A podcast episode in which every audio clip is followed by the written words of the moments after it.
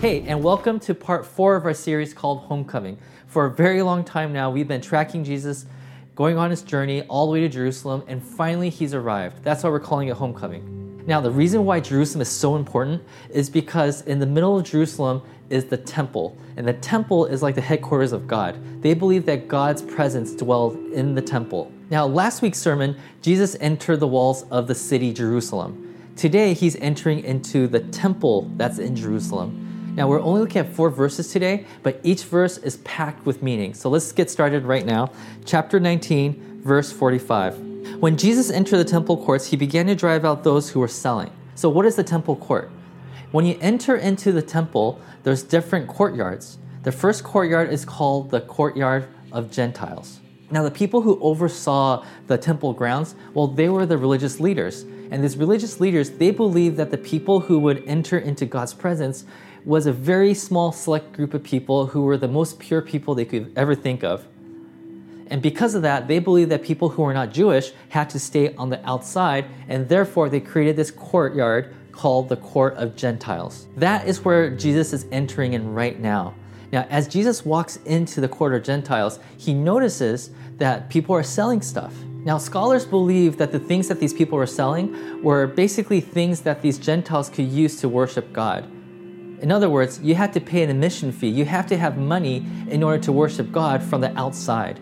So, Jesus, seeing all this, he decides to drive them out. So, the question is, why did Jesus drive out these sellers? I mean, the word drive out here that Luke uses is the same Greek word that Luke used to talk about Jesus driving out demons from people. I mean, Jesus really wanted these sellers out of the temple. I mean, was it the way that they were selling it that Jesus was angry with? Was it the thing that they were selling that Jesus was angry with?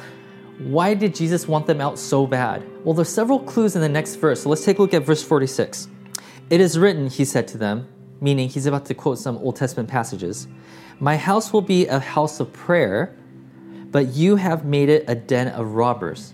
So, right here, Jesus quotes two verses. And for us to understand what Jesus is really talking about here, we have to look at those two verses in its context. You see, in the Jewish culture, there's this thing called remez.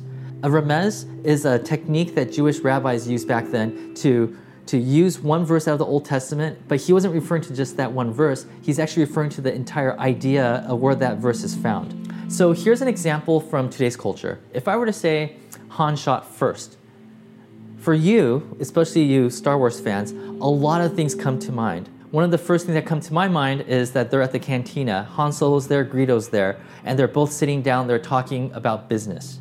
Now, some of you guys know that there's this big debate because in the original release of the movie, Han shot Greedo first, but in the re release of the movie, George Lucas made it so that Greedo shot first, Han Solo got out of the way and shot him back. For those of you who grew up with the original trilogy, you really don't like that change because that scene showed you that, that what kind of person Han Solo was. And the, the changes that George Lucas made makes him look a little softer, which you didn't appreciate. And so you're always saying Han shot first, Han shot first. But then there's a whole nother side to it where the other side is debating, no, George Lucas is the creator of this story, so he's free to do whatever he wants. But do you see how that one line that I quoted spurs on a bunch of emotions, a bunch of feelings, and the whole narrative that goes with it? That's a remez. And Jesus uses remezes all the time. And here, Jesus quotes two verses from the Old Testament, and each one has a whole story and culture and feeling and emotion attached to it. So, for those people who are sitting there listening to Jesus say these things at the temple, their hearts are just flooding with emotions. So, let's take a look at the first part, which is, My house will be a house of prayer. That's from Isaiah chapter 56. So, let's turn there. I'll start reading from verse 6. And foreigners, who bind themselves to the Lord to minister to him, to love the name of the Lord, and to be his servants, all who keep the Sabbath without desecrating it, and who hold fast to my covenant, these I will bring to my holy mountain and give them joy in my house of prayer. There's the phrase right there house of prayer. Their burnt offerings and sacrifices will be accepted on my altar, for my house will be called a house of prayer for all nations. So when Jesus is standing there telling people about how this house was supposed to be a house of prayer, people's minds are immediately teleported to Isaiah chapter 56. And what does it say here in chapter 56? It says that this temple is built not for one group of people. He's saying people from far, far away, foreigners, are going to show up and they're going to come together with the Jews and they're going to worship God together. So you can imagine Jesus walking into the court of Gentiles. He's looking around and seeing the segregation. He sees that there's the Jews over there and there's the foreigners over here, and the foreigners aren't allowed to go over there. And so he says, Guys, this house is a house of prayer. He's saying, Guys, this isn't how the temple was meant to be used. It was supposed to be a place where people of different races would come together to worship God. But instead, you're using it to segregate. I can't believe what you did to my father's house. Hey, now that we know what the first remez is talking about, let's move over to the second remez, which is, You made my father's house into a den of robbers. That's referring back to Jeremiah chapter 7. So let's, let's go there. It says this Will you steal and murder, commit adultery and perjury, burn incense to Baal, and follow other gods you have not known, and then come and stand before me in this house which bears my name and say, We are safe, safe to do all these, detestable things? Has this house which bears my name become a den of robbers to you? There's the word right there. But I have been watching, declares the Lord. In case you're not familiar with the phrase den of robbers, back in those days, when a bunch of robbers goes out and steals something, just so they could avoid getting caught, they would run into a cave and they will hide there. And that cave was called the den of robbers. Okay, let's go back to Luke chapter 19 and understand what Jesus is saying here. First, he says, this place was supposed to be a place where people of different races could mingle together. Then he says, because of this court of Gentiles, because you're trying to make money off these people who want to really mingle with you guys, but you're not letting them because you're charging them extra money, what you're doing is bad, it's unjust. And like a bunch of robbers that are hiding in a cave, you have retreated into this temple so that you could hide from justice. You're cloaking yourself in this religious system so people can't call you out for the wrong things you're doing. So, in this one sentence with two remezes, he's basically making this one point. This temple was supposed to have a purpose of bringing people together, but now it's no longer serving that purpose. Jesus, being God, came home to the temple, but then realized that his home is no longer his home. It's too corrupt. It doesn't represent what he stands for anymore. So, what does Jesus do in response? Verse 47 Every day he was teaching at the temple, but the chief priests, the teachers of the law, and the leaders, these three are called together. They're called the Sanhedrin. The Sanhedrin were trying to kill Jesus. Jesus is now finally bringing justice to the corrupt powers of the temple and they don't want that, and so they want to get rid of Jesus. Yet they could not find any way to do it because all the people hung on his words. Okay, this is really, really cool. You see, the original purpose of the temple was to bring all people together. Here, Jesus enters into the temple, the corrupt system, right? And he starts teaching. And here in the last verse, it says that all people hung on to his word. Within this big corrupt religious system, Jesus comes in there, he starts teaching, and starts to fulfill the original purpose of the temple, which is to bring people, all people, together. But for those of you who read through the Bible, you know that this is a temporary solution. Eventually, the Sanhedrin, they catch Jesus and they succeed at killing him.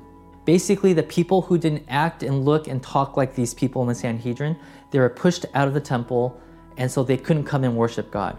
So, what did God do about that? Well, this is a really cool part, and this is the really good news of this story.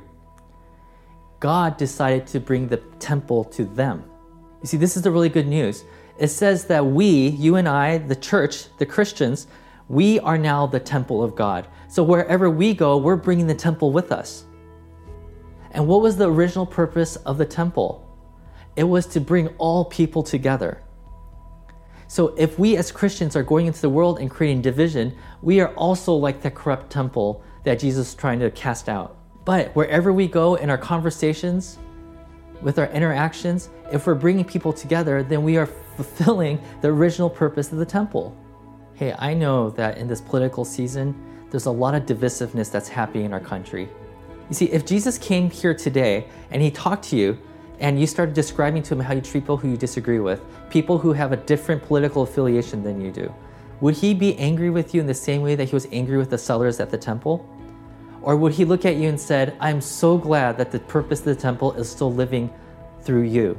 Look, if you call yourself a follower of Jesus, that means that the Spirit of God is inside of you.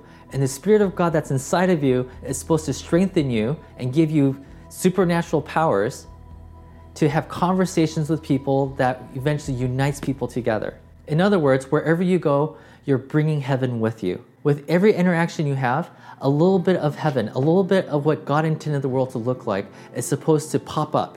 This is why there is no room for racism in the kingdom of God. We don't show favor to one race over another because that would mean that we are not being the temple. If we think less of one race than another race, then you are not part of the kingdom of God. Now, if that sounds a little harsh to you, consider this. There are many verses in the New Testament about Jesus, and there aren't that many verses where we see Jesus actually angry. But in this specific story, we see Jesus furious. In the other biographies of Jesus, we see Jesus flipping tables when he sees this happening. When his people, when you and I, are not treating other people that brings unity in the diversity, Jesus gets furious. This is why this is such an important lesson for all of us. So, church, may we all go into the world as God's original intended purpose for the temple and unite the world where there's division. And may we also be enraged by the same things that enrages Jesus, which is racism. And through our interactions with the world, may we experience heaven together. God bless.